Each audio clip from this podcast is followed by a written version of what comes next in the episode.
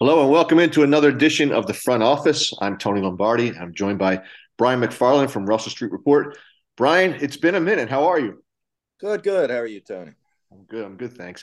Hey, I know we got a lot to dive into with regard to the salary cap, the off season that's coming up or that's nearly in play, and also with things having to do with Lamar Jackson, the options with him, offensive coordinator, et cetera. But before I get there, I wanted to get your thoughts on first the press conference with John Harbaugh and Eric DeCosta. Your your takeaways from that and how you were feeling when you were observing that. Yeah, I mean, obviously they said all the right things about Lamar and wanting him here. Um, you know, there's two different ways of looking at it, I guess. You can take him at face value, and that's that's really what they mean. Obviously, they're not going to come out and say anything bad about him if they're considering trading him um, or if they're not sure what's going to happen. So, um, you know, that, I mean, it wasn't surprising. You know, um, Harbaugh is a little more generally one who um, plays, obviously, the coach speak. Um, DeCosta is usually a little more, uh, you know, straightforward. Uh, but certainly he was he was saying all the right things there too. Um, I guess we'll see over the next couple of months whether that was what they, you know, really, really want him here or whether that's just to try and keep the value up. I think the thing that Eric said that seems to be lingering out there in the world of Twitter and mm-hmm. social media is it takes two to tango. Right. And of course, if you read between the lines there, it means that maybe the Ravens are doing their best to put their best foot forward, but they're not getting much in response from Lamar. So that, I took that away from that. But uh, generally speaking, I, I felt the same way as you did that John was far more optimistic, Eric more realistic. But uh, I think the picture painted is that, you know, we've got some things to address, but we've got this. We, we know what we're going to do. We have a plan and we're going to work our best to execute it. Yeah, I mean that's always been, despite you know some fan dissatisfaction at times. That's always been, you know, their, uh, you know, they have they have their plan A, B, C, and D. You know, and um, so if yeah, I would I would assume you know re-signing Lamar is plan A, but if not, they're you know they're going to be prepared to do what they need to do. I mean, I would think and I assume this has already happened and probably happened even before that press conference. I mean, the first thing DeCosta is going to do, should do, should be doing, I would think, is going to, you know, to Lamar and saying, "Do you want to be here?" You know, first, you know, because if you don't want to be here, I mean, he's, you know, he's shown in the past that if you don't want to be here, he's whether it was, you know, whether it was Hayden Hurst or or Hollywood Brown, you know, he's willing to trade you and and you know make it work. So you know and if that's that's the threshold question do you want to be here? And if the answer is yes then the second question is well is there a way for us to find a middle ground? Because if you're stuck on fully guaranteed and we're saying no way then you know then we may have to look to move you. Yeah. but you know so i think i mean i think those are the threshold questions. And if if obviously if it's yes and yes i want to be here and yes we have some negotiating wiggle room then uh, you know I be I you know the optimism that, that they were showing is is you know uh, uh is at face value. Um, but if obviously those answers are in the negative or one of those either of those answers I guess are in the negative, then they're going to look and they they've been pretty good about keeping things quiet. Uh, you know they're going to look um, to to move him, and that that creates you know like whether we get into it now or later in this, uh, that creates some weird dynamics without him not having an agent.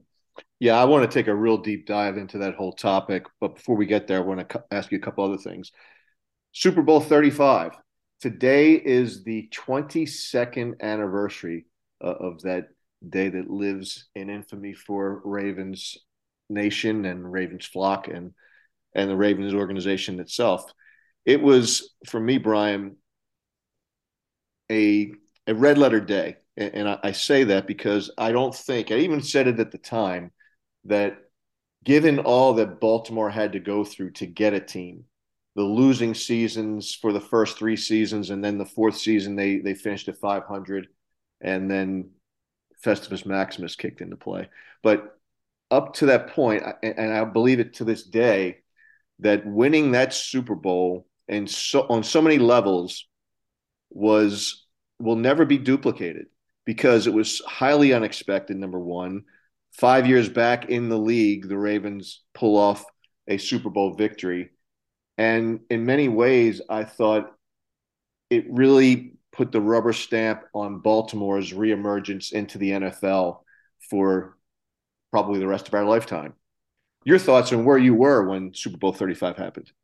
Yeah, I mean, no doubt. Um, that was, I mean, it was a magical run. I mean, there's no, you know, there's actually both Super Bowls were kind of magical runs because, you know, they're the things they both those teams had to overcome.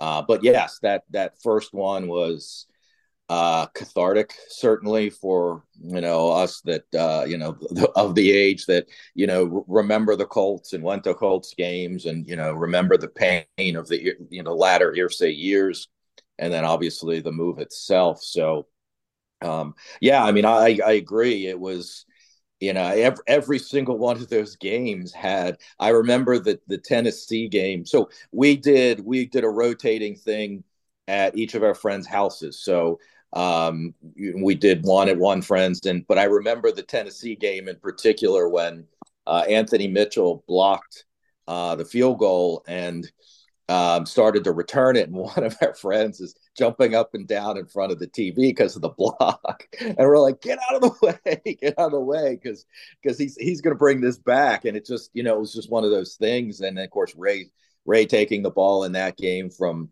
from Eddie George to seal the win. Um, so all of those games had that kind of holy shit kind of moment, you know, and it did. It just felt like destiny. And then obviously the Super Bowl. Um, you know, the only my only regret about the Super Bowl is they gave up that kick return at the beginning of the second half to the Giants because otherwise it would have been a shutout. And uh, obviously defense put up a shutout, but that would have been one of those nice things in your you know feather in your cap for history's sake is having the only team to you know to perform a shutout or, or shut out the other team so um but yeah i remember when they when they won the super bowl we again we were at a friend's house and I mean, you could hear every every house in the neighborhood explode, and people were out banging pots and pans and stuff, making noise. People had fireworks going off. I mean, it was I mean, it was really uh, as you. It was a it was a community event. You know, I mean, it really was. Yeah, I think it, I look at 35. I mean, that was a dominant win, but uh, but all you know, up to the what the late in the third quarter was it, or was it even the fourth quarter when Duane Starks picked off the pass and took it in for a touchdown? I don't even remember.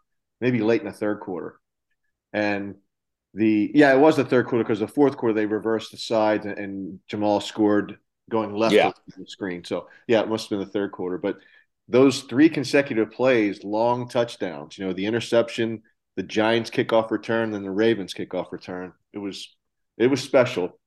But I, I can remember watching that game and thinking we we were just so dominant. We're just destroying these guys, intimidating them, and it felt so good. Versus forty seven, and I thought that felt like relief at the end, not a win. It felt like relief because uh, yeah, absolutely. survived. Yeah, and it was a you know in my life it was a such a different place because 35 um, none of none of my crew had kids so you know it was even though it was a sunday we continued to party on after after uh, the the the uh, the 12 the 2012 super bowl. And, and you're right it was a sense of relief. That fourth quarter was just agony. Um, but then it because actually we hosted that one at our house, and as soon as the game was over, everybody's like, "See you later," because everybody had kids that had to go to school the next day. Yeah, yeah, different, a different situation. I, I, remember I was at the game at 35. I did not go to 47. Some things happened that I couldn't go, but in 35, I, I went down to that game, and it was, you know, I, I kept thinking about when, when the league started talking about having neutral sites for the championship games, which I'm totally opposed to. Yeah, but, I agree. Yeah. But I thought, you know, being at that game wasn't the same as being even at that Denver game that same year, you know, the, the wild card game where they won 21 to 3. That was so exciting and everything just being there in the stadium. It was just electric. And, and at the Super Bowl, because the stakes were higher, you felt more, you know, adrenaline was flowing, but the crowd being a neutral site, it wasn't as electrifying in the stadium.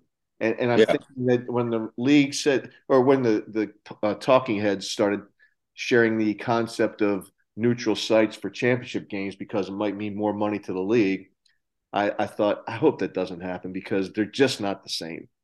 Yeah, no, I would agree with that, and I hopefully, you know, I, I mean, I guess, I mean, for the city that's hosting it, it's a it's a bonanza, you know, as far as money goes. But I mean, ticket sales, tickets are the same price, things like that. I'm not really sure what exactly, and I'm sorry, my dog's going to start barking here. And, yeah, I'm not sure what the um, what the how how it makes so much more money for the league, I guess. But I guess it does. yeah, I would think it does because the host city probably pays a lot of money because they're looking for a windfall in exchange, et cetera, et cetera. I, I just hope it doesn't get to that. But you know, the NFL follows one thing, the money trail, and that's if, if, it means more money, wouldn't surprise me if that happens because I just want Baltimore to host an AFC championship game. Absolutely. Absolutely. So let's talk about how the, the season ended, Brian. Just your thoughts on the 2022 season as a whole, the way it ended with that bitter defeat in Cincinnati in that wild card game, and, and your what can you take away from the 2022 season into 2023 that you think would be good?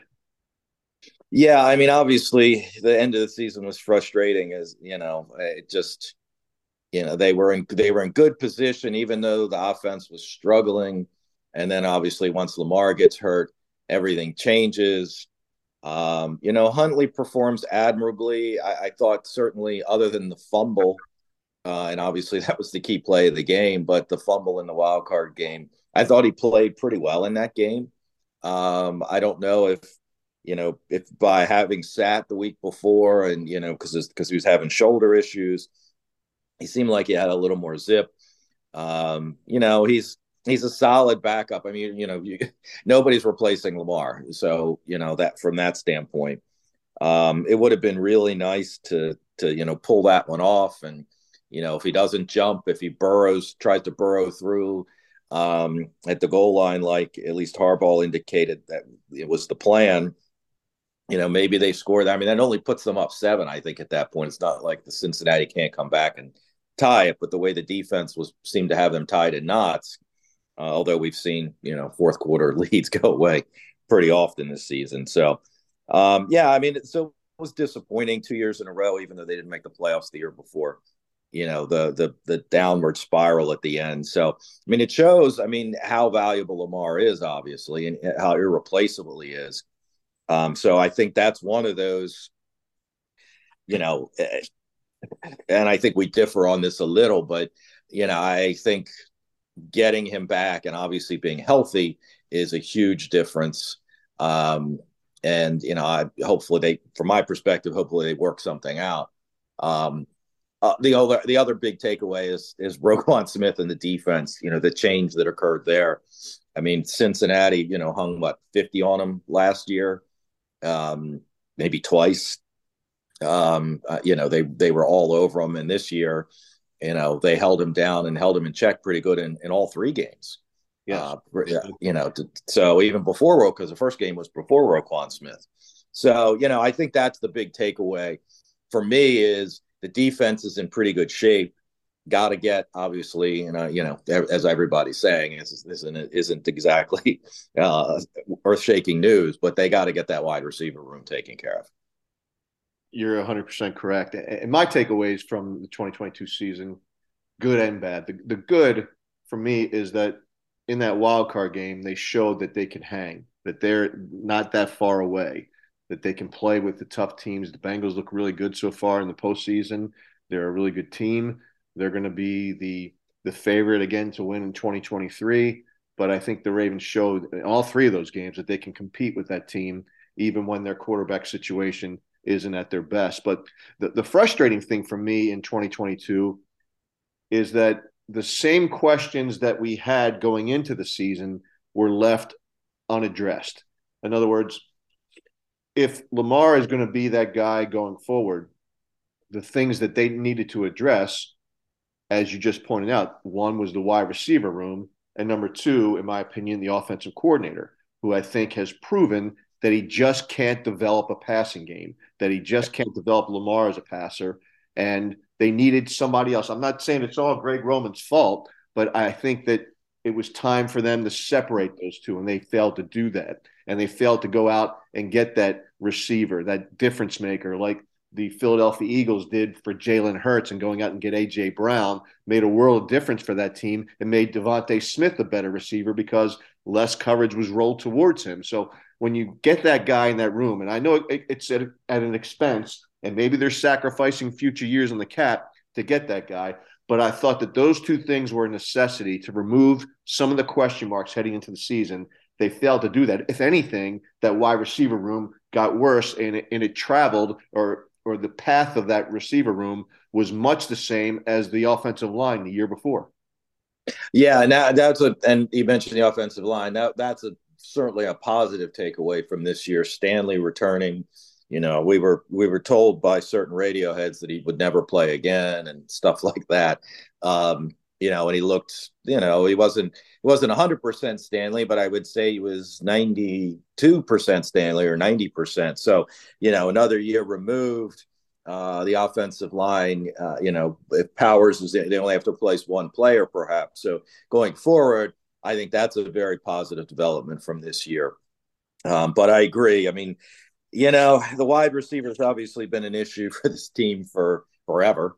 Um, and I don't know how to explain that. And I don't think they do either. I know that, you know, they always say they self evaluate and things like that, but it seems, you know, things might have been different. If Bateman stays healthy, things are different probably because he certainly looked like the home run, you know, the field stretcher, the home run hitter that that they certainly did not have for whatever three quarters of the season, as it turned out. So, but you know, at this point, you can't. Unfortunately, you can't rely on him to be that guy. So I agree. If you know, getting, and I'm not sure, you know, if if who's going to be out there to be obtained. Of course, you have that other issue until they prove they have a great passing game. Even if you trade for somebody and you want them to, you know, like AJ Brown got an extension, is he going to want to come here until they prove that they can throw the ball with real efficiency? And you know, wide receivers want 100 plus targets you know they want 100 plus catches um, and uh, you know that's i think that's something that's unsaid in this a bit is okay so if it's if it's if it's hopkins he's got what 17 million and 19 million due in cash over the next two years something like that um, you know, is he you're going to need him to extend his deal to lower those cap numbers and stretch that money out, but is he going to want to? Right. You know, and I think that's unfortunately, I think when the when we get to the wide receiver discussions, and let's trade for this guy and this guy, and he'll this guy will make all the difference in the world. But you gotta you gotta think about that other element is do they really want to come here? Oh, if he's traded here, he's gotta come here. Well, most of them you're still gonna need to do work with the contract to an extent. And are they willing to do that? Right. And the same could be said about the next offensive coordinator. Oh, for sure too many yeah. question marks right now. You, you, John during that press conference made it sound like, oh yeah, Baltimore is a premier destination for an offensive coordinator. Well, is it really? I don't think that it is. And and even let's just say that John even fails. Let's say the Ravens fail to make the playoffs next year. Where is Harbaugh in the equation? And, and if he just hired that OC, that OC's probably looking to pack his bags again and move on. Yeah, yeah, for sure. It is. It is you know, obviously, if they get Lamar done, it makes it easier. But I don't, unfortunately, you know, it's January. It's still January, and most of the time, these kind of contracts don't happen in January. They're going to happen in late February or early March, if it's going to happen. So by then, obviously, you've got to have your your your uh, um, your your co- coordinator in place. Unfortunately, that sort of and that's not going to make Ravens fans happy, but that leads to perhaps some sort of retread um, guy, or or whether maybe it's Urban or or um, or the tight end coach that gets elevated because they'll take the job. They're here and they'll take the job, you know. Um, but yeah, that's that's a kind of the scary proposition of everybody wanting this bright new mind, and maybe it's not going to happen that way. Yeah, I sometimes think or wonder if that's what John actually wants.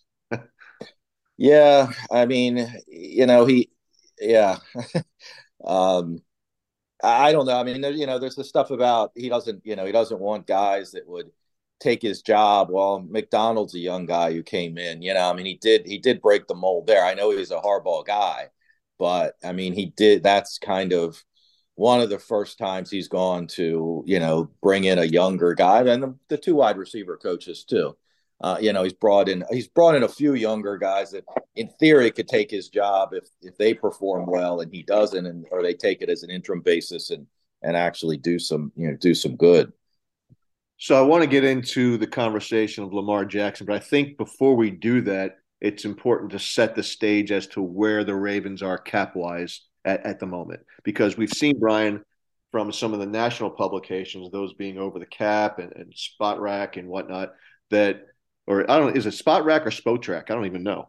I don't even know. I, they're I think they're terrible, so I don't spend much time on okay. them. Over over the cap is definitely the way to go between the two. Okay, so the over the cap, I believe they've got a number out there that's in the fifty million dollar range, but I know that that's not accurate. So why don't you, if you could, explain to our listeners the difference between what they're seeing from the national publications and, and what you've put together? Yeah, I mean, and and actually, over the cap is is is down now to they have it actually lower than I do, but they're they're throwing some things in there uh, that I haven't thrown in yet. But so I've got them at just over twenty eight million in cap space. Um, there was, I mean, obviously back in December before the off season started, so to speak, they were close to um, they were close to fifty million. I was like, I think it was about forty eight, um, or might have even been over 50 but you have to you have to you have to factor in the things that have happened since.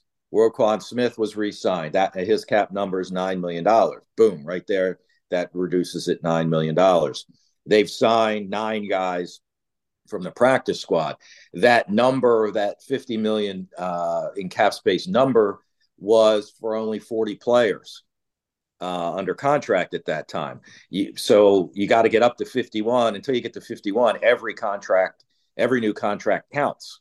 So that was, you know, once Roquan made 41, so the next 10, and I think they're just, I think they're at 50 right now. So they're not even at 51 yet. So, you know, the next, um, the next 10 contracts um, count a full 100% against the cap. You know, the minimum is what, uh, eight, around 800,000. So 10, that's $8 million at, at the minimum. And some of the guys they signed, um, signed for more than that. So you know that that that that's another reduction. And then um, two players uh, in their final year earned uh, uh, the proven performance escalator, which basically replaces the idea of the old uh, restricted free agent tender. Used to be rookie deals. Uh, later round rookie deals were three years, and then you became a restricted free agent.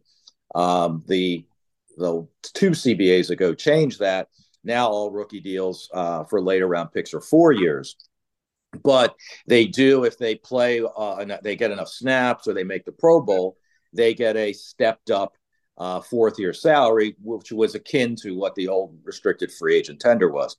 Well, one of the it's it's kind of the you know the the good and the bad of that, and we've seen that before with with different players. Gino Gradkowski got traded because of it. And, you know, we all kind of thought Ben Powers was going to be gone because of it. And as it turned out, the Ravens were very smart to keep him uh, even at a higher, what was a higher number.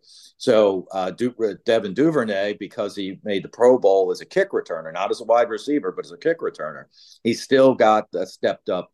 Uh, so his salary basically went from a little over a million to 4.3 million. So that's a, a three plus million increase. Uh, Madubuike also um, had an increase, not not as much. His was only about two million. He he got a lower uh, the lower escalator. So put all those together, and you go from close to fifty down to twenty eight. Um, so that's where they are now. Again, sign one more player. That's going to take another, you know, eight nine hundred thousand off of that number as well. Uh, and then, of course, there's still, um, they're, you know, obviously they've got to tender some players, perhaps uh, who are restricted free agents. They don't actually don't have any exclusive rights free agents this year, which is very odd. Um, uh, but some of the restricted free agents, whether they're going to keep them or extend them, and kind of do what they've done with other players with you know lesser deals, but uh, for a year or two with some guaranteed money. Um, you know, one of those guys. Uh, you know, um, there's a couple of those guys that you have to wonder whether they're going to be here or not. Um, you know, or whether they want them back. Uh, you know, we've got a couple guys. I mean, Huntley's one. Nick Moore is another, the long snapper. You know, uh, do you want to pay those guys you know almost three million dollars. I think I think the restrict what's at two point it's about two point eight uh, for that number. So Colon, who looked like you know when he when he's played, has looked like a very valuable backup. It's another guy, Geno Stone. You know, so there's a lot of guys that they have some decisions to make, and then of course the last piece of that is the earned incentives from last year. Um, that got, got Pro Bowl bonuses for uh, Andrews and uh, Humphrey, and then um, some guys. Uh, Houston made what a million or almost two million, million and a half in incentives. So that's going to be about two million off the cap as well um, as an adjustment. So it, it, it's going to be a tight cap, even though it sounded great in the off season. But every team's going through this. Every team's numbers, those big numbers from December, are, are dwindling now. Now, $28 million is the number, and let's focus on Lamar and how to make that work. With 28 million, it looks like, Brian, from the way these discussions or lack thereof have taken place over the last one plus years, that this thing's headed for some sort of tag. And the tag could be the exclusive tag or the non exclusive tag. The exclusive tag correct me if I'm wrong here, is roughly about $45.2 million. Yeah, it should be in that range. It, it, that can change. Um, probably won't, but that is the average of the top five quarterbacks uh, cap numbers for this year. Um, if so, this is one of these timeline things. So the Ravens will not tag Lamar until the last possible moment. Once they tag him, that number is pretty much set in, unless somebody gets a higher cap number which generally doesn't happen. Um, if a quarterback, and there are going to be several that are going to restructure for other teams, um, if they restructure before that hap- before the Ravens tag him, uh, then they the Ravens get the benefit of that because that might take one of those top five guys out, and instead of being a you know a 45 million guy, he might become a 35 million guy, and then the, you know then the number six moves into that top um, into that top five, which would would lower that number some. Uh, but once he's tagged, it's set. If somebody restructures after that, it doesn't matter. If they restructure before, um, then that's that's the difference. So that's why they will wait till the last possible moment to, try and ideally, you know, Dak Prescott's going to get, you know, he's one of the top five. He's going to get, he's definitely going to get restructured. Mahomes is probably going to get restructured. Um, now, I, I would think uh, Deshaun Watson will. Now the Browns aren't going to do us any favors, um, you know. So they're going to. Most of these teams are probably going to wait, but you know, um, Deshaun Watson's is. I mean, his number's fifty-five million. If they restructure him and you know drop that down to twenty million for cap purposes, or whatever, even thirty million, that would take him out of that equation. So, um, so that that's why they'll wait. I would assume they're going to wait till that last possible moment. No, that's the 45.2 as it stands today without waiting to the last minute if those guys drop out of the top five, what have you. That's for the exclusive, which means only the Ravens can negotiate with Lamar. Now, the non exclusive version, which is sort of matches up with the traditional version of a, a franchise tag, is 32.5 million. Is that the number? It should be in that range. Yeah, that one will be. Um, that's based on we since we don't know what the cap. That's based more on what the cap is, and we don't know what the cap is exactly. I mean, we're all kind of working with a 225 million cap. Um, hopefully, it's more, which will help everybody, but certainly help the Ravens.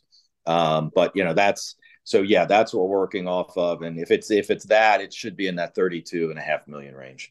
Okay, so that's almost a 13 million dollar difference if things hold true in a couple of weeks to as what they stand today. So that's thirteen million dollars more. Now that's for a non-exclusive, and the non-exclusive is that The Ravens, with that, hold the right to match any offer that is extended to Lamar. If they choose not to, they will get two first round picks, one in each of the next two drafts, as compensation for Lamar. Am I correct? Yes. Okay. Yes. Yes. Absolutely. Okay. So if you look at this, then you have to ask yourself, in my opinion, what is Lamar's market value? And then I think the question, Brian, comes into play: Has have the situations in Cleveland and Denver negatively impacted what Lamar might bring in terms of trade value? In other words, is it realistic for the Ravens to think that they could get the same, even though Lamar is arguably a better player than both, the same for Russell Wilson and for uh, Deshaun Watson? So that's one. If, if the answer to that is no, then two first round picks in exchange for Lamar, do you think that looks more like a reasonable exchange, or do you think Lamar should deliver more than that for the Ravens if they trade him. And if you think that that's the case, then the non exclusive should be out. Yeah, I I think I mean I think you have to set yourself uh, you got to set your sights higher than the two first round picks, even if it's a player that's thrown in. Um, you know that might be helpful. You know, guard, for instance, that might be able to young guard that might be able to replace Powers you know, team a team might be willing to say, okay, well, you know, we got this young guy, and but he's a, but he's a guard, you know. And but for the Ravens, if they get a guy who's in his second or third year, they get a couple years of controllable years uh, on the rookie deal. So that's that's the kind of thing I would think they might look at. Um, you know, Lamar is younger than both of those guys. Obviously, Wilson. Um, you know, um, so I think I think they have to set their sights higher. And obviously, the last two years, uh, how they ended doesn't help for sure.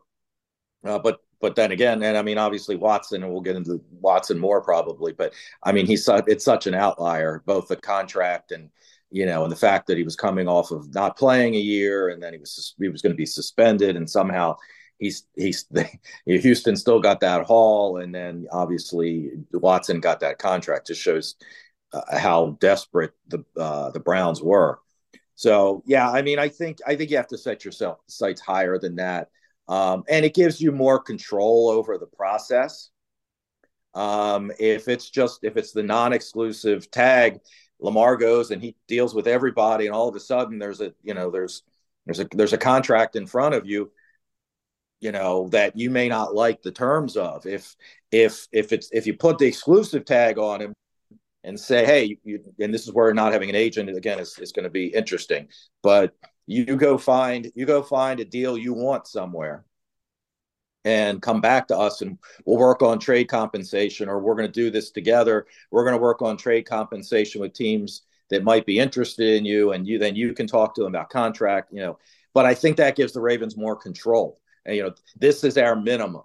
If you're not going to meet our minimum then lamar's going to be here whether he wants to be or not you know those kinds of things. So i think and and there is there is the part of the mechanism. So um and actually joel Corry, who uh who does great cap information for um for cbs sports he did a article last week about lamar and i thought it was really good because it, it really it was just it was no nonsense. It, it wasn't agenda driven or anything like that. It just kind of laid all the facts out. So if know, any listeners out there, I would, uh, you know, I would strongly suggest taking a look at that. Anytime Joel posts anything on, on Twitter, take a look at.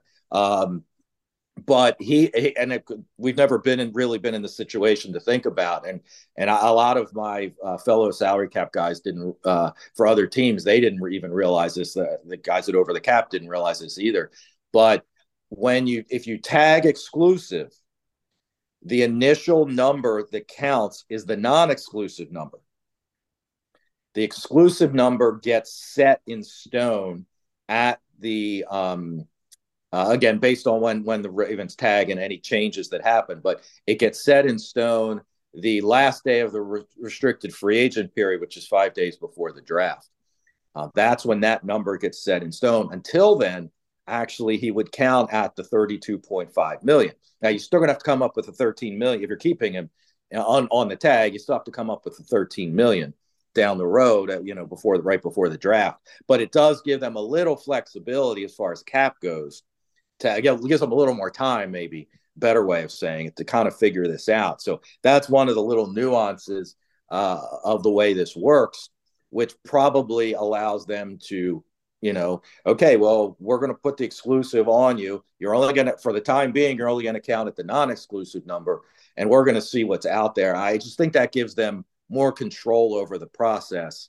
I mean, obviously, again, they're going to have to have that 13 million in their pocket if nothing, if they don't move him uh, or he's staying one way or another. He intends to stay, but I just think that gives them a little control over the process and what, um, you know, I mean, if I, I can't think of the right team, but if a team with the, you know, and there's, I don't think there is one out there, with a team with the 28th pick, you know, wants to sign him to an offer sheet for two first round picks, and they're a good team, and he's going to make them even better, then you, that's not, that's not value. Those two first round picks or low first round picks, probably that's not really great value. They're going to want to be okay. We want to go to te- we want to go to the we want to go to the Texans and we want to go to Atlanta, teams that have you know top ten picks, and you want Lamar, and you know, and and okay, you Lamar, you want to go to Atlanta. Atlanta wants you. You know, let's work this out. But I just think that gives them a lot more control over the process.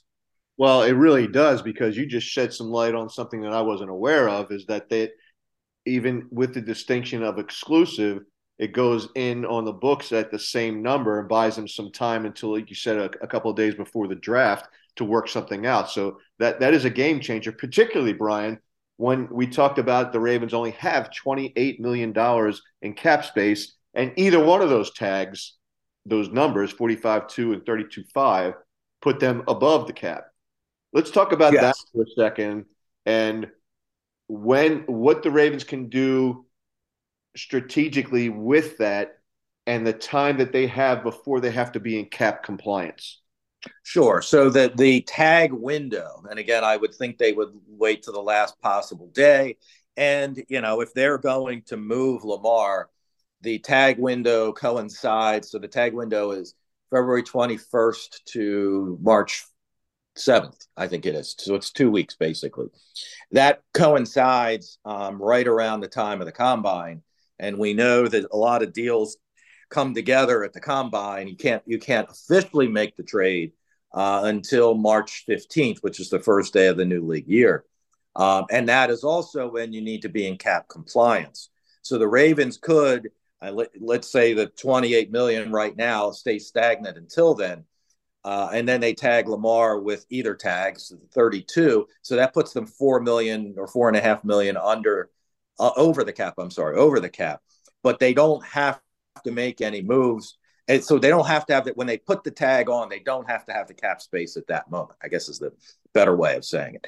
They do have to figure everything out and be under the cap by the 15th.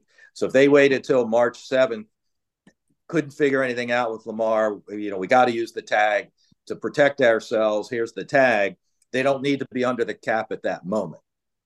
Um, a week later, on the 15th, they would have to have everything worked out and be under the cap at that point. 15th at 4 p.m., and that's when the new league year begins, correct? Correct, yes. Okay.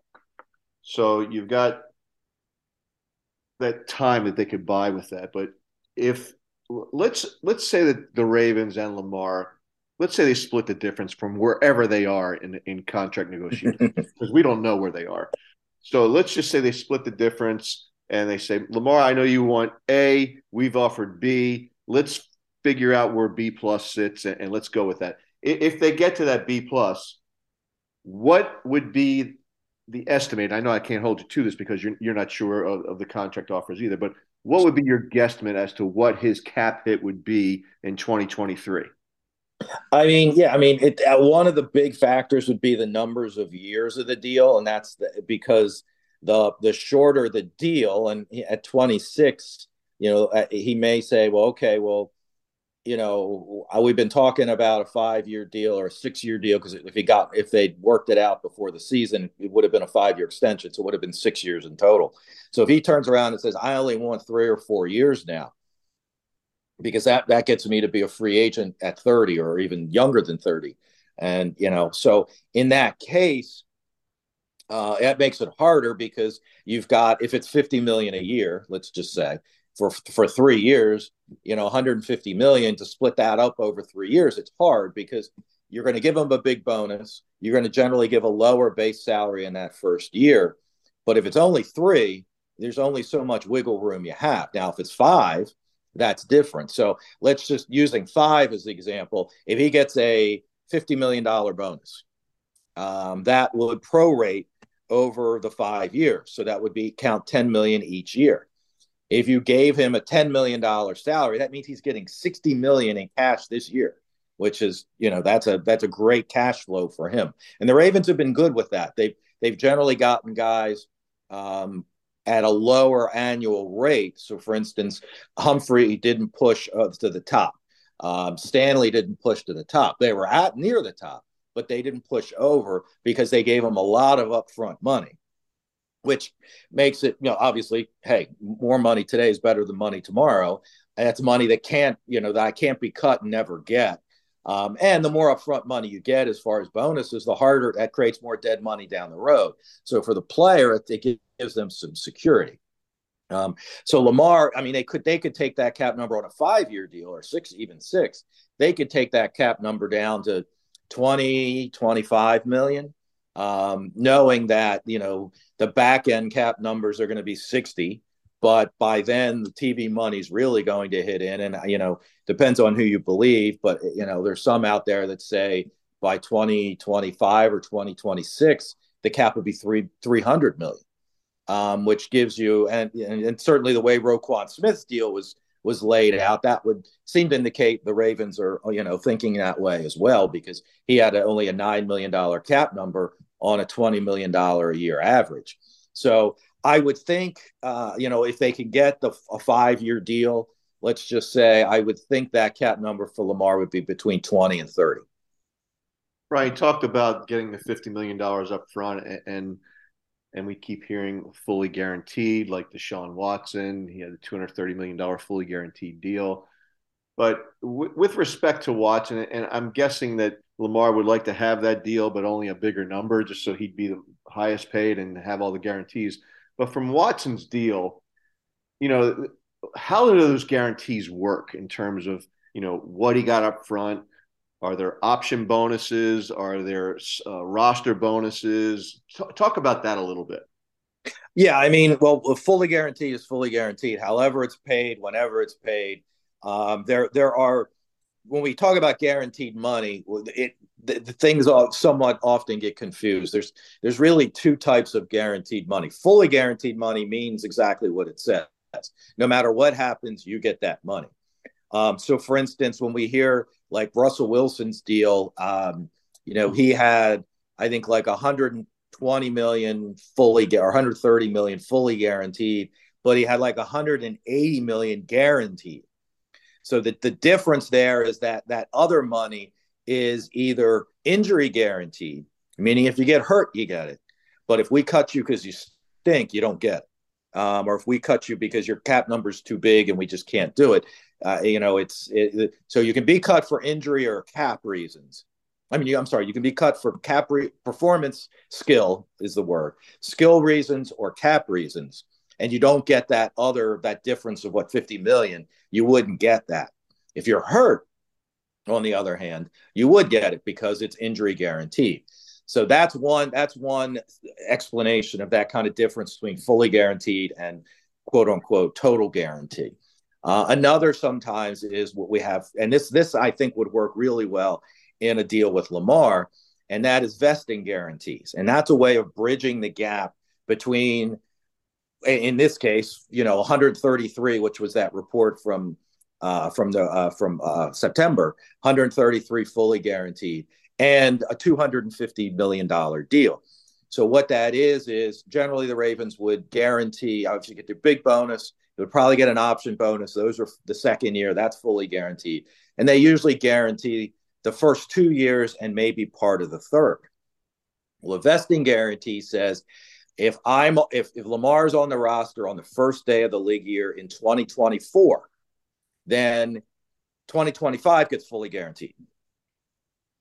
Okay. So it, you got so it forces the team to you know, c- you know cut bait if need be, uh, but it also it, it allows for and so in, in essence the whole deal could end up being you could put that in each year and the whole deal could end up being fully guaranteed it's just not fully guaranteed at signing um, you know if lamar plays well he's gonna that, that's the other issue with the is fully guaranteed what does it does, does fully guaranteed really mean anything? That at the numbers he is going to be cutting him after the third year is going to be impossible. Whether it's 133 million guaranteed or you know i mean that's going to be really hard to cut him. So he's probably going to get year four and five anyway. You know, or if he's playing really well and we get to where the cap is now 300 million, they're going to probably rip up, up that deal like they, you know, they did with Flacco three years into his six year deal. You know, they're going to rip that up and you're going to get a new deal. Um, so I, I, don't, you know, I, in a way we get, we get hung up on that, but I, I do think there's, there's something to be said there that for both sides, you know, who cares? Because if he is what you think he is, and you're willing to give him 133 million fully guaranteed, why not give him the whole thing? Now I know that's precedent setting, and that that's a whole other issue for other owners and and and, and things like that. Obviously, the catastrophic injury with fully guaranteed is the concern because if he can't play again, and I mean, not you know, we've seen guys have catastrophic injuries and still come back and play.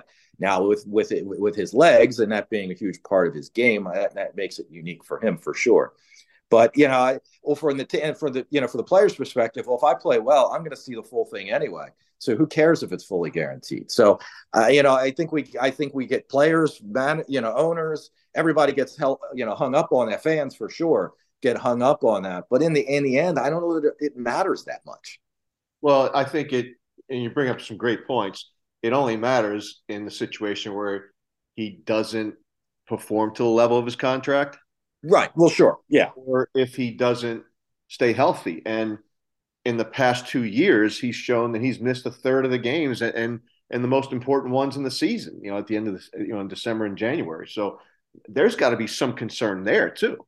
No, and, and that, that, that, that, that's for sure. Yeah. And uh, obviously, you know, there was clearly a, uh, well, I shouldn't say clearly. I guess seemingly a, a disconnect between him and the team, whatever that was, um, why ever that was, whose fault that was, who knows, you know. But so that you have to wonder, you know, is that much less in part of the negotiations? But is if if they can't if if they can't feel comfortable with that, yeah, then trying to add more him asking for fully guaranteed or or or you know or or more guaranteed than 133 uh, that may be a bridge too far for them uh, that's why i think the vesting guarantees uh, uh is, is a is a good option to to use because again if he you know if you gotta if you gotta if you got to cut bait at some point, you're to take the big hit, but you're not taking an extra 100 and you know whatever million because it's fully guaranteed. So um, I, and, and, to be honest with you, now maybe you know maybe when we get to 25 and 26 and the cap is 300 million, it's easier to do. But right now, um, you know, because of COVID and knocking the you know the cap back, I mean, this cap should be probably 15 million more uh, than it is right now. But if, if COVID hadn't happened, you know, um, I'm not sure where things are now without redoing your cap mechanisms uh, through the CBA a bunch of fully guaranteed contracts could uh, be just disastrous. I mean, it would, you know, a, a 250 million. I mean, and Watson's the scary one because he he wasn't very good this year. Now, obviously, they're hoping he will next year. But if he performs next year like he did this year, uh, nobody's going to ever get a fully guaranteed contract ever again because that's going to be the he's the poster boy for it already. But if he doesn't perform up to it, uh, uh you know, that's the end of that discussion probably.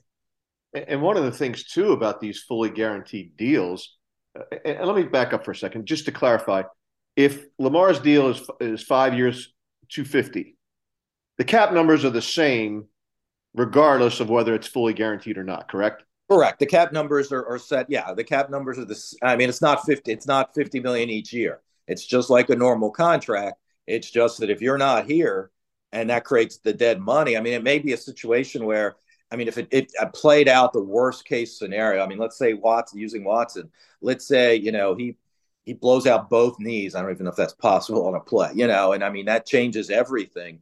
The the Browns may actually be forced to keep him on the roster because if he if it's fully guaranteed and he can't play and you cut him, then you've got either you're taking it, you know, you're taking that big hit in one year, or you're doing a post June one, and you but you're still taking a big hit the, the next year. I mean, like a monstrous hit. Right. I mean, I mean, it would be the end of their cap. I mean, they wouldn't be able to field a team, but you know, rookie free agents basically. Um, so you know, using that as the example, and I, you know, that's and obviously that's an extreme example, but you know that that would be something they would not be able to get away from, and um, you know, but they might be forced to keep him on the team, quote unquote. So he counts 50 million each year, as opposed to them having to take a 150 million dollar hit in one year, which, you know, even if a 300, they have a 300 million cap, that would be half of their cap. So that's the, that's where I think a, a lot of the discussion, you know, doesn't focus on of, and again, it's an, it's an unlikely scenario, I get, but this present cap, the way it's laid out, I, I don't, I think there has to be some adjustment to it if fully guaranteed is going to really become a thing. I don't know if you saw the podcast the Ryan Clark podcast, the, the Pivot or something like that. I, will I'll find out what that is in a minute. But Ryan Clark hosts a podcast and he had DeMaurice Smith on there. And about midway through the podcast, they start talking about Lamar. And I'm going to be paraphrasing here, Brian, but basically what Smith said was that they look at Lamar as being the bookend of the, of Deshaun Watson. In other words, he would be the two of them would represent bookends of fully guaranteed deals, which the NFLPA is really pushing for.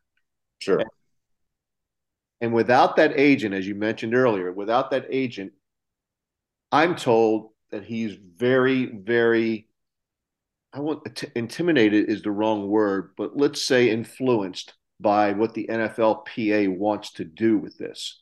And of course, they're always fighting for the benefit of the players, and I, and I get that but there's got to, and, and DeMaurice Smith in this podcast was talking about how the owners are basically colluding.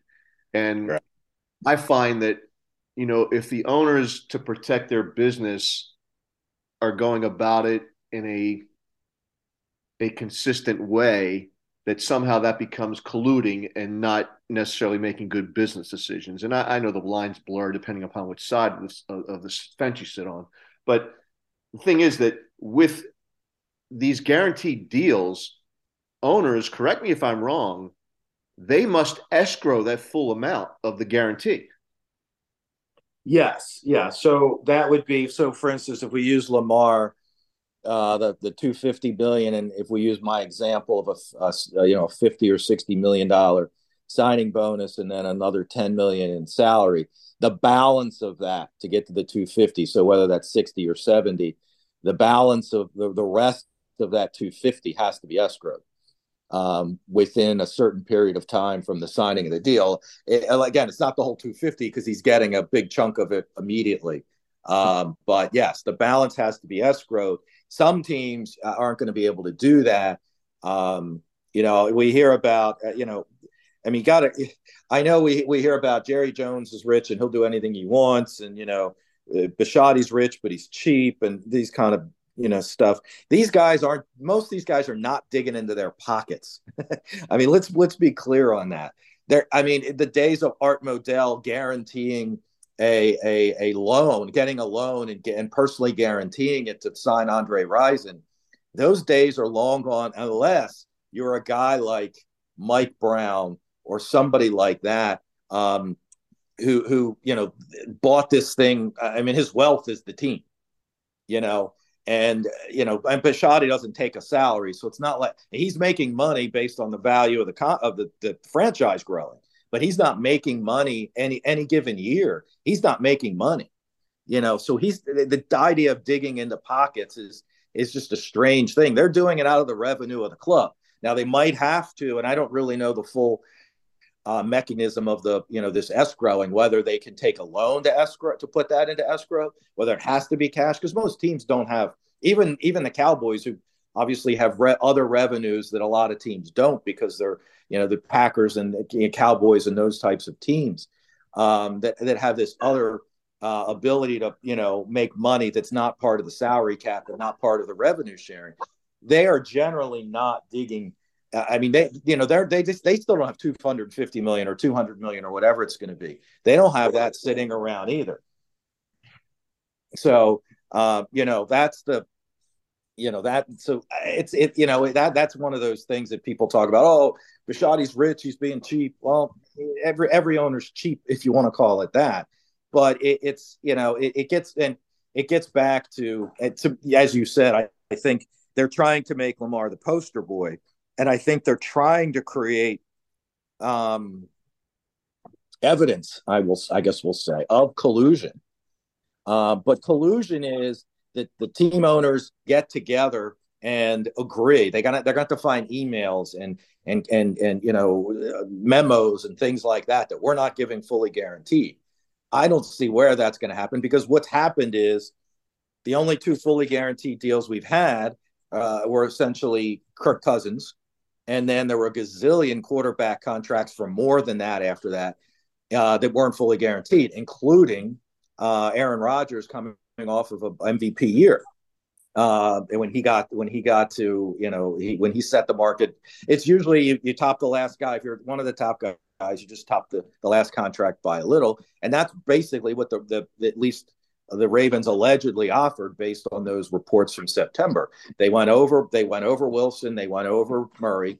Um, they the average per year went just slightly. It was just slightly because I think um, I, I think um, Rodgers is fifty point one million, so they were just under that. But the only thing they didn't top was the Deshaun Watson number, but again, we've had two two big contracts since then that have not topped Deshaun Watson. They've not done the fully guaranteed like Deshaun Watson. So I think that's an outlier. Uh, I think it's collusion is is uh, you know I think it's kind of I don't know how they prove that, um, but you know this is where we uh, kind of you know jumping a little because you mentioned agent.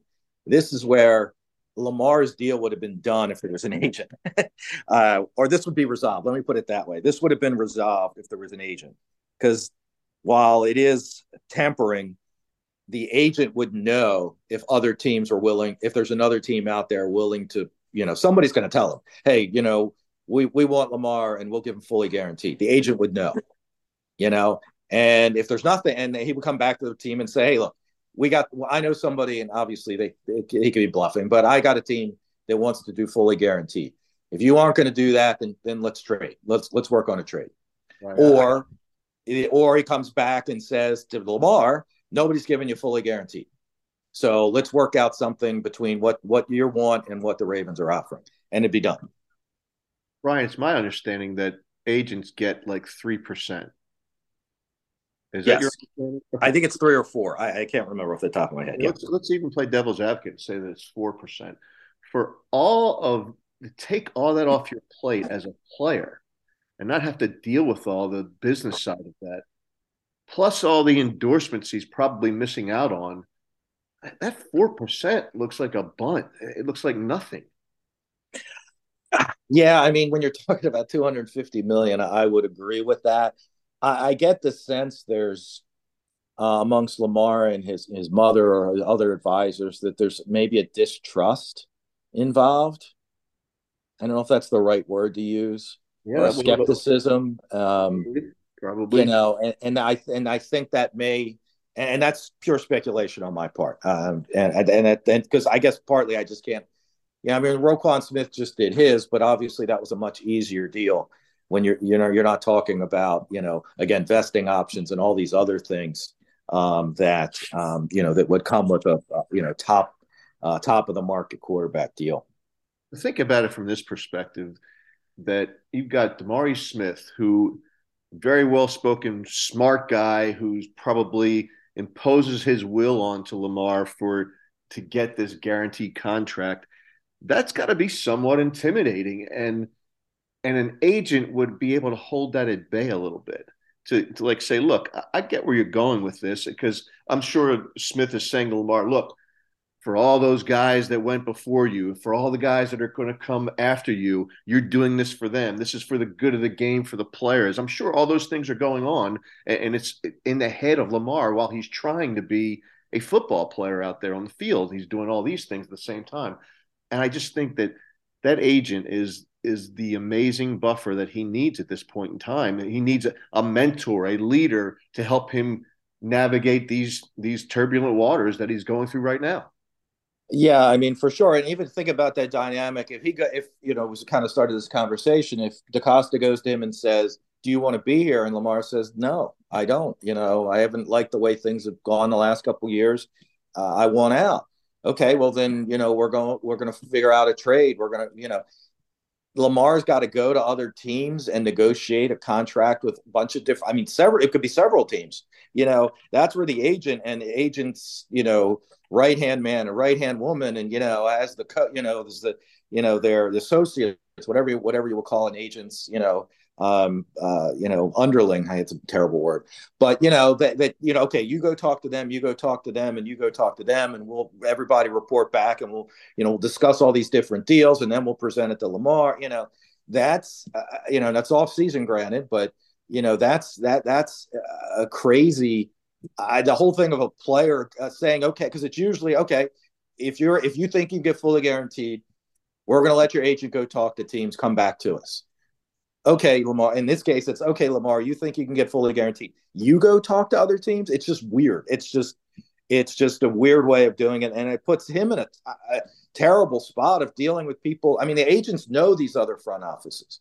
They know the way to talk to the other front offices. You know, they know what, what, what, what buttons to push you know or you gave this guy a great deal or you gave that guy a terrible deal and those those things factor into a negotiation of uh, you know, and, and, Lamar doesn't have that. I just, I, you know, I, I, more power to him. I, you know, I'm not, I'm not, I, am not doing saying this to be critical, but I do, I do think that NFLPA is not being his his best friend here, so to speak.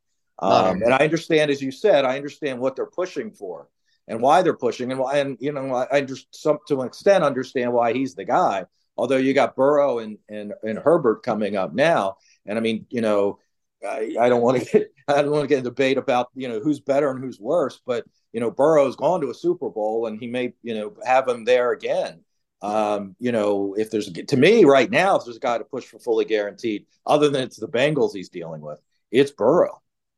Yeah, yeah, we'll talk about that game in, in a little bit. But I, I wanted to talk. I wanted to play devil's advocate again, and this to me, Brian, is the worst case scenario. I'm not sure we haven't talked about this if you agree, but to me, the worst case scenario by far is they tag Lamar with the exclusive tag. They don't get the trade done. He can't get the contract done that he wants, and he plays under the tag. Do you agree with that assessment?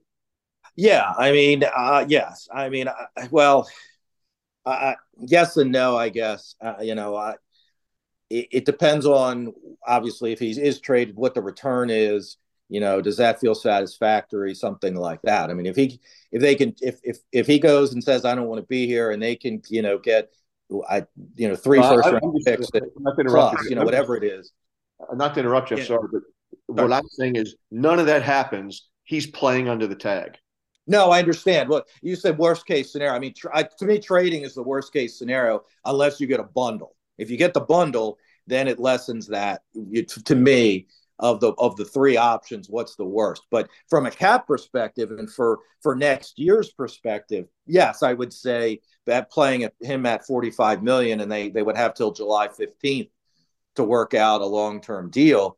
But in the meantime he's on that cap uh, or at least from right before the draft he's on that cap for 45 million which uh, you know and you if even when he comes in at the lower number for the first couple weeks you still have to have that extra 13 million in your back pocket for when when that number ticks up if it's the exclusive tag. So yeah, I mean that's the worst because you're going to have to get rid of players you'd rather not get rid of to because of the cap space need. Yeah, and not only that, it's if 2022 is any indication of how he'll perform without a long-term contract or how he'll behave without a long-term contract, I, I got to think we'll get more of the same in, in 2023, and that to me is a, a frightening situation. So, well, yeah, and I mean, and I think that goes into the you know this um, you know offensive coordinator decision as well. If it is if it is Urban, you know, it's probably going to be roughly the same system with ideally some tweaks and you know, you know, but if it is a brand new guy and Lamar you know, under the tag until he signs it, he doesn't have to show up So in theory, he doesn't have to show up till the week before the season. I mean, doesn't even have to show up then, but I would be highly surprised if he doesn't show up when there's $45 million there, you know, or doesn't show up till halfway through the season and loses $20 million, you know, give or take. So I think he'd show up, but all of training camp and, you know, all of OTAs and, you know, learning a new system and things like that. Uh, if, if last, as you said, if last year was any indication, now he did show up the first day of, of training camp, but, um, you know, he doesn't, he wouldn't have to, and, it, you know, he could, express his displeasure, so to speak, by taking it out longer.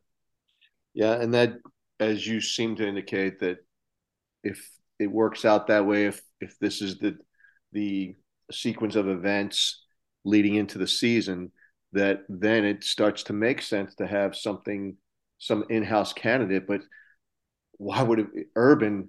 That's a guy who I don't know. Lamar went and got his own quarterbacks coach, you know, even though he's the quarterbacks coach of the Ravens on, on his own, you know, because he wanted to refine his mechanics in a way that he thought this guy was doing a little bit better job than Urban. I, am just reading the tea leaves, but well, I, I think yeah, I, I, hear what you're saying, but I think there's a difference too. Is uh, during the off during parts of the off season, they he they they're not allowed to talk to each other.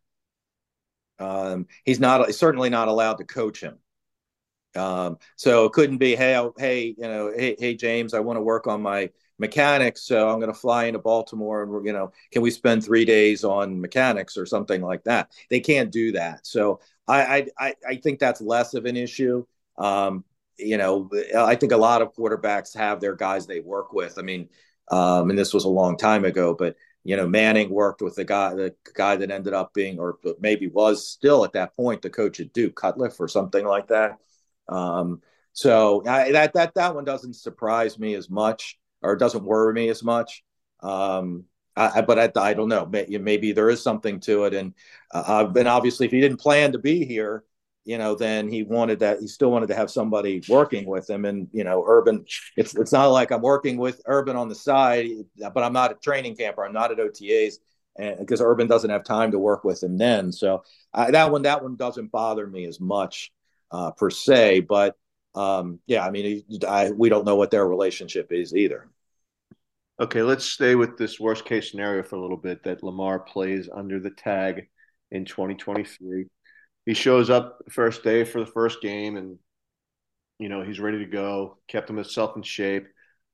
But still the the drain on the cap, they're going to have to do as you alluded to earlier, make some other amendments or not amendments, but alterations to the current roster, and that's going to mean saying goodbye to some players that that they currently have if they're going to operate with him as the fully uh, with that uh, 45 million dollar tag and if they plan to do what they say they're going to do which is improve that wide receiver room because i could see if, the ravens went out and made this rumored trade for deandre hopkins and they add a first round pick wide receiver Rashod, ba- Rashod Bateman comes back, that changes the complexion of that room completely. Oh, and, yeah. Sure. And that looks dramatically better. So maybe they do to that wide receiver room what they did to the offensive line this past year. So, but to do that, they've got to make some changes to the current roster configuration. So let's talk about some of the players. And I know you put this out on Russell Street Report. Let's talk about some of the players who you kind of identified as potential candidates for either a release or a trade. And let, us start with a guy who really had a good season in 2022. He's on the fence about whether he's going to retire or not. I think the Ravens did an excellent job of keeping him fresh and keeping him in the right situations to get productivity out of him. I'm talking about Calais Campbell, who has a $9.44 million cap number for 2023 if he decides to come back under his current contract. Yeah, I mean, obviously, if I mean, the first thing is if he decides not to come back and he decides to retire, um, there is a seven million dollars savings. That is, I that of, of any guy that might be on the chopping block, I guess we'll say, that is the one that's the biggest by I mean, almost by double, um, where you can get the most cap space. That's seven million dollars. So. Um, yeah, obviously, if he retires or they just, or they have to cut him, I mean, you don't generally want to cut five guys to create seven million dollars because you have that offset of you cut five guys, you got to replace those five guys, and they cost money. Whereas the, the, the you know the Calais Campbell, that seven million in savings, if he's replaced by a younger guy, that you know that could be it could net you six million in savings, and that's just one move, just one player. So I mean, you always look there first, and obviously in some cases look there and say, "Oh God, no, we're we're not you know we're not moving that guy because he's that because he's that important." But you know, it, Campbell's getting up there in years. Um, I could see, and again, if it if it is Lamar on the the full exclusive tag, you know that he may have to go. I mean, I hate to say it that way. You know, if he if it's Lamar on the lesser tag or Lamar on a long term deal, they're still going to need some cap space. But I think, and that's a case if Campbell wants to come back, that they give him the Marshal Yanda treatment, as I call it, where with Yanda, he was on a series of two year deals at the end of his career. And each year, when he'd get to the second year, they they tack another year on, and that would reduce. Yeah, they could reduce that nine million dollar cap number, um, you know, down to four or five. So that creates a decent amount of cap savings and that bridges that gap enough that you keep the player and you still get some savings. So, so I think I, you know, ideally um, that would be, and, and Kevin Zeitler, I think would fall into that too. I don't think Zeitler's getting cut, um, but he's another guy that would be in the last year of his deal. They could, I mean, he's the guard. He's the, you know, he's the Yanda replacement anyway, kind of. So, you know, that could be a thing where, you know, he, he, there's six million in savings if he's not back, whether it's retirement or, or, or trade or, or release. But he could be another guy where they could, you know, they could reduce that number um, and attack a year. With him, it could be attacking two or two or three years on um, because he, you know, guards can play well into their 30s. So, um, you know, so those are the two probably extension kind of guys that would make the most sense. Okay. Some other guys that you have on your list, uh, Chuck Clark. Was there, there was some talk about trading him this, you know, this time last year or not this time, but right after the draft when they selected Kyle Hamilton with the 14th overall pick. And it looked like they had an embarrassment of riches at safety. But, you know, Chuck, I thought he got off to a rocky start. Maybe the whole thing was in his head a little bit, but he settled down the back end of the season and played pretty decently.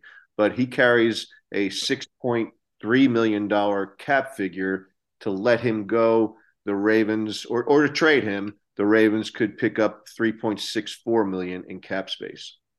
Yeah, I think he's one that most certainly is, uh, you know, at the top of the list of we have if we if we're going to do something, it's going to happen here. Um, whether it's a trade, uh, you know, whether they can get a late round pick for him, they only have five picks.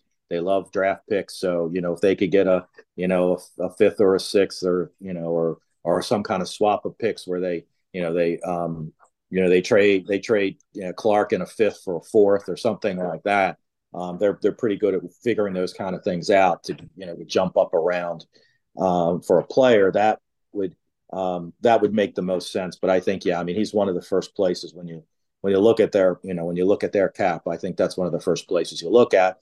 Um, you know, he, I think he led the team in snaps this year, but you expect Hamilton to improve. Geno Stone is a restricted free agent, so uh, but he, if they bring him back, it's still going to be cheaper. Um, and then obviously Stevens can can play both as well. And you know, safeties are easier to find late in the draft. I mean, Clark was what a six round pick.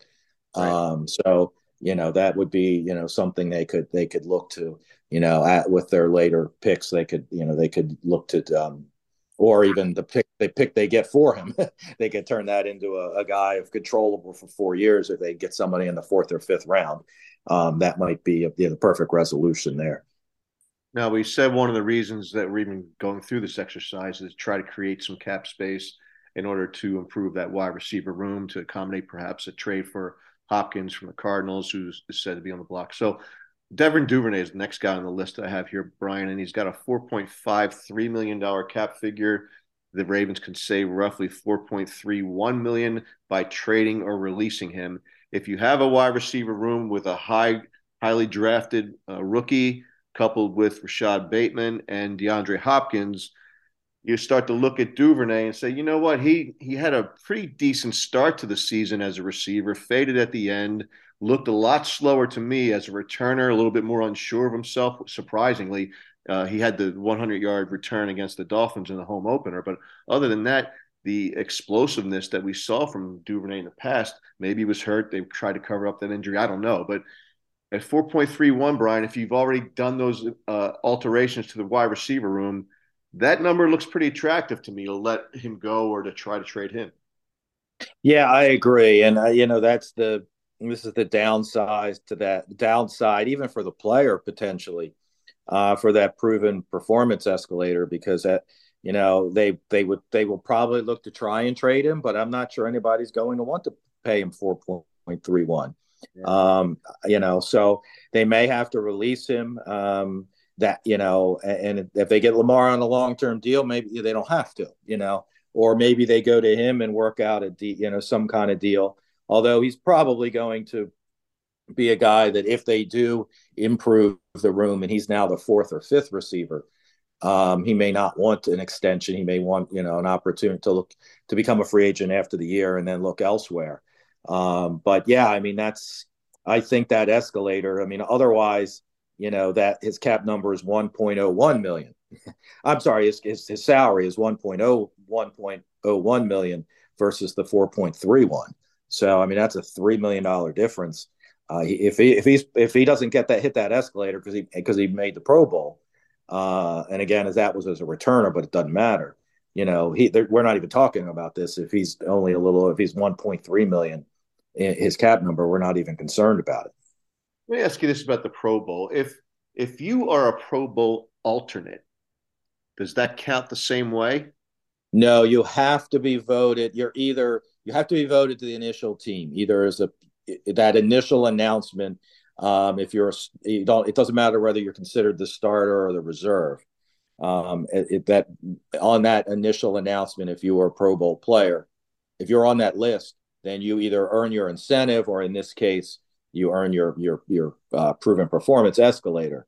Um, so that's the difference. And you know, if I think about it, you know, if if if if a you know if you have a, a long snapper who makes the Pro Bowl, you, you, know all of a sudden you're paying the long snapper 4.3 million you know so for for specialists it, it's it's eh, eh, you know even even a rookie kicker or a young kicker um, it can you know on a rookie deal um, you know if stout makes a pro bowl all of a sudden he's going to have you know that fourth year his number is going to be higher than you want to pay your punter you know i mean it, quite simply now that may that may trigger an extension at that time uh, for a guy like that. But for Duvernay, I think it's a little trickier because he is he's a wide receiver and kick returner.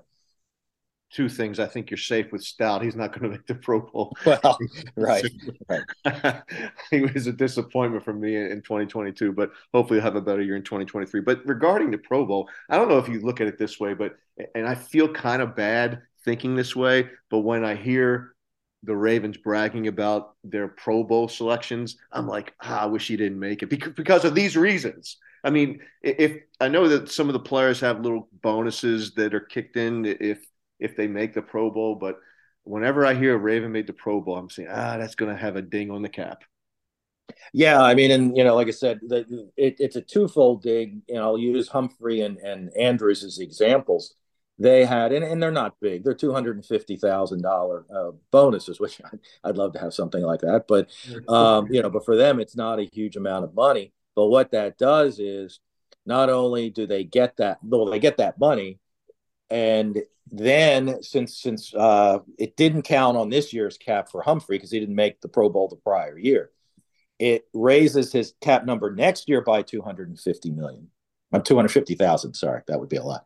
Um, and then also, it because he earned it this year, it's a negative adjustment on their cap. So it really affects their. So while he got 200, he earned 250,000, it really affects next next year's cap because it didn't affect this year's cap at all. It affects next next year's cap by 500,000, which makes a difference. So I'm just going to read down the the list of the other guys that you you have and then you could tell me which of those you think is the most likely to be moved or traded. Gus Edwards, if he's traded or released, represents a $4.4 million cap savings. Patrick Ricard represents a $2 million savings. Morgan Moses, 2.54 million. Michael Pierce, 2.1 million. And Patrick Ricard, 1.6 million. You already mentioned Kevin Zeitler at 6.5 million. So uh, of those guys – Edwards, Mekari, Moses, Pierce, and Ricard, any of those jump off the page as being very vulnerable? I mean, I would think Edwards is. Obviously, you have to replace him. Um, but, you know, if it looks like uh, J.K. Dobbins is going to be more the, you know, the the lead back, and Edwards is going to be more the uh, second fiddle, which it seemed like, you know, towards the end of the year. Um, I think, you know, I think he's that 4.4.4 in savings again is a nice chunk of change. Uh, it only leaves 1.25 million in dead money. So, you know, the ratio, not that the ratio should matter that much, but it, it, it feels better when you're not carrying a, a, bigger amount of dead money than your savings. Um, so I think he's probably the most vulnerable one. Mekari is 2 million in savings, but that again, there's that ratio. It's 4 million in dead money. He's obviously very versatile um, and can play just about anywhere on that line. So, uh, and he's not terribly expensive. His cap number is only six million dollars. So, you know, I think he would be one that would, um, you know, that would still be that that would be safe. Morgan Moses, unless they feel Faalele is ready, I don't think there's any question. And the cap savings isn't really great. None of these guys, the cap savings is really great. Pierce, you know, I, I guess that's a I mean, it's only two million in savings and close to four in dead money again. But if you need, if you get, if you you might need it from every place you can get it. So if that's the case, and but I think he would be very much tied to Calais Campbell. If Campbell's back, then maybe you can get rid of Pierce. Um, but if Campbell's not back, I think Pierce is more important. And he, he, I was two games he played. I mean, he played pretty well. He looked good. Um, so, and you got to keep, and he's under contract for this year and next, this coming year and next. Keep in mind that the you know some of the younger guys on the defensive line, uh, Broderick Washington will be in his last year. If Campbell's in his, if that comes back next year, you can't count on him the following year. So you know you got to you got to look into that future as well as far as where where will that if you get rid of Pierce this year, where will that leave him in 24? Um, you know, with who's left. So you know those are kind of factors uh, and as well. And now Ricard is the, and again, the savings is only about 1.6, so it's not a huge amount. But that's one where I think that that weighs heavily on what you're, and again, it's not a huge amount of savings, but what is, um, you know, what's the new offensive core? who's the new offensive coordinator, and what's his usage going to be under that coordinator? Um, and if a guy comes in and he doesn't use a fullback, um, then you know, even though then it's more of a uh, you know the 1.6 million is is not like I said not a huge amount of savings, but it's more of a roster decision of you know we'll we'll bring in some you know uh, cheap fullback. So if we need a fullback goal line, we'll we'll have a guy who's an undrafted free agent like they were you know had some success with it early in their early years. Um, you know we'll have that guy because we just need a battering ram. Um, and you know, but we only need him five plays a game perhaps. Um, right. And that's you know, paying Ricard two point seven five million in cash. That's that's too much for what our needs are going to be. So I think that's he's more dependent on. I think that's more of a. Uh, it's not a cap decision as much as it's a, just a roster decision. And uh, then, of course, the Ravens have in their practice squad Jack Harbaugh's favorite player out of the University of Michigan, Ben Mason. So, yeah, and they did re-sign him to a future deal, so he he is under contract for next year. So uh, yeah, I don't know that that's going to go anywhere, but um, but yeah, I mean, who knows? So let, us wrap this up, Brian. We've got the championship weekend with the two games tomorrow being the Eagles hosting the 49ers and the Bengals traveling to, as they call it, Burrowhead Stadium to take on the Kansas City Chiefs. Uh, your, your outlook on those two games? Um, as long as the Bengals lose, I don't care who wins, uh. um, whichever whether it's this week or in two weeks in the Super Bowl. Um, I've I've had enough of them already. I mean, that, that fan base is insufferable. I yeah, I mean it's crazy. Um, and then the mayor's thing that you sent me last night, that whole thing, that's, uh, that's just embarrassing. I mean that was I don't know, uh, and I've I've seen a lot of Bengal fans say it was embarrassing too, but still. Um, so yeah, I, I don't. Um, I, am I, I, unfortunately I think the Bengals may. Well, I don't think Kansas City's defense can, um, unless they can unless they can. and obviously we've seen Burrow. You know, he's pretty He's got pretty good escapability, but unless they really get after Burrow, I don't think that as much as the, the you know the Chiefs can score points, I I'm afraid the Bengals can outscore them unless they you know I know the offensive line looked good last week, even though it's patchwork, and the Ravens you know did a pretty good number, even though they didn't get to Burrow as much as they should have, but they at least were moving him around and you know and getting him off off uh, his timing off. Um, but unless Kansas City and Frank Clark's a good player, um, and so is um, not Frank Clark. Who's the um, is is it Frank Clark? I know they're they're they're defensive tackle. Uh, yeah, Clark, right. Yeah. Um, you know, I know he can get. I mean, he's a hell of a player, but Chris Jones to have a great game. You know, Chris Jones, yes. Yeah. So uh, they they yeah. they could do it, but I'm I'm with you. I think sometimes a team matches up well against another team, and I think that's the case with the Bengals and the Chiefs. They just match up well, and I'm with you. I hope they lose, but because then we'll hear more two more weeks of the Bengals and their fans. But uh, I, I think the Bengals are going to pull it out with the the Eagles and the 49ers. That's a really interesting game because I think from top to bottom, the Eagles probably have the, the most versatile roster and best roster overall, but it all depends on how Jalen Hurts plays in a big game. And then on the other side of the coin, you've got Purdy, who, you know, he's he's Mr. Irrelevant and he's taking the team as far as, you know, pretty far for being in that position. Uh, they their offense is based on that running game, but McCaffrey's not 100%. So we'll see what happens there. I, I got a feeling that the Eagles are going to are going to sneak this one out.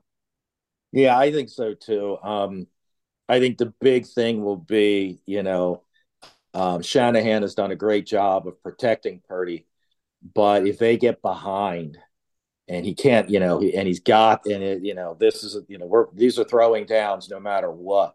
Um, I, would be fearful um, that that San Francisco that that Purdy might show that he's Mister Irrelevant.